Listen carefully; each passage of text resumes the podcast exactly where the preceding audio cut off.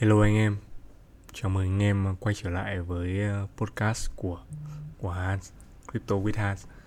Và buổi hôm nay mình sẽ nói về cái cách vận hành của market và cái câu chuyện là về món quà cho cái người xứng đáng. Khi mà thị trường muốn chạy từ một cái giá A lên cái giá B thì cái việc mà em em cần phải phân phối hàng từ người bán sang người mua hay là ngược lại là điều cần thiết. Và để làm được điều đó thì em em sẽ luôn liên tục luân chuyển từ giá đáy lên giá đỉnh và nhịp nhàng theo từng đợt sóng một, xoay vòng đẩy giá giữa những cái, các cái narrative, có thể nói là nhảy múa để có thể lấy hàng của những trader yếu tay. Trong những cái trường hợp thị trường bị em em thao túng như vậy thì thậm chí cả những cái người mà holder dũng mãnh nhất những người dũng cảm nhất và những người kiên trì nhất cũng sẽ bị em em dụ dỗ để bán hàng. Cách tương tự cũng sẽ ờ, được làm ngược lại khi em em phân phối hàng ở vùng đỉnh. Ở giai đoạn này thì chúng ta sẽ liên tục gặp rất là nhiều những cái deep khác nhau và khi mà anh em mua ở một vùng thì nó lại, thì em em đẩy giá để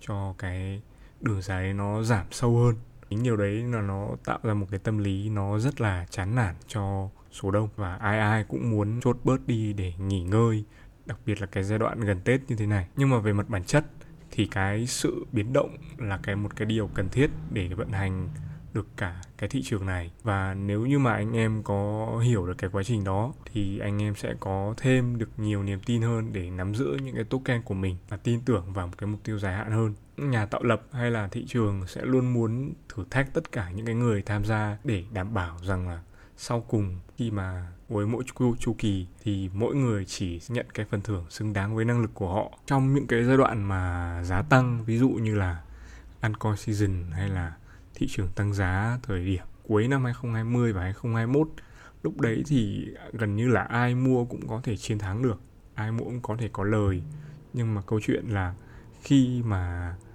em em phân phối giá ở vùng đỉnh và sau đó là downtrend thì ai mới là người cash out được ra. Hôm nay mình share cái podcast này, thứ nhất là cũng nhắc anh em một phần cố gắng gọi là giữ hàng được ở cái giai đoạn này. Thứ hai nữa là khi mà sau cái sóng này thì mình kỳ vọng là sẽ có một sóng đẩy cho thị trường trước halving. Anh em sẽ có đủ tỉnh táo để liên tục chốt lời, thay vì là FOMO phấn khích. Cái buổi hôm nay ờ, chia sẻ cho anh em cách vận hành của thị trường.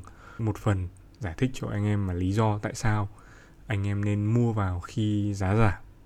Khi cái nỗi sợ hãi của phần đông ở ngoài kia nó đang dâng cao lên và ngồi im để cái sự biến động giá để cho em em thì cái việc nhảy múa của em em sẽ đưa cái giá mà anh em đang hâu đấy lên cái vùng đỉnh.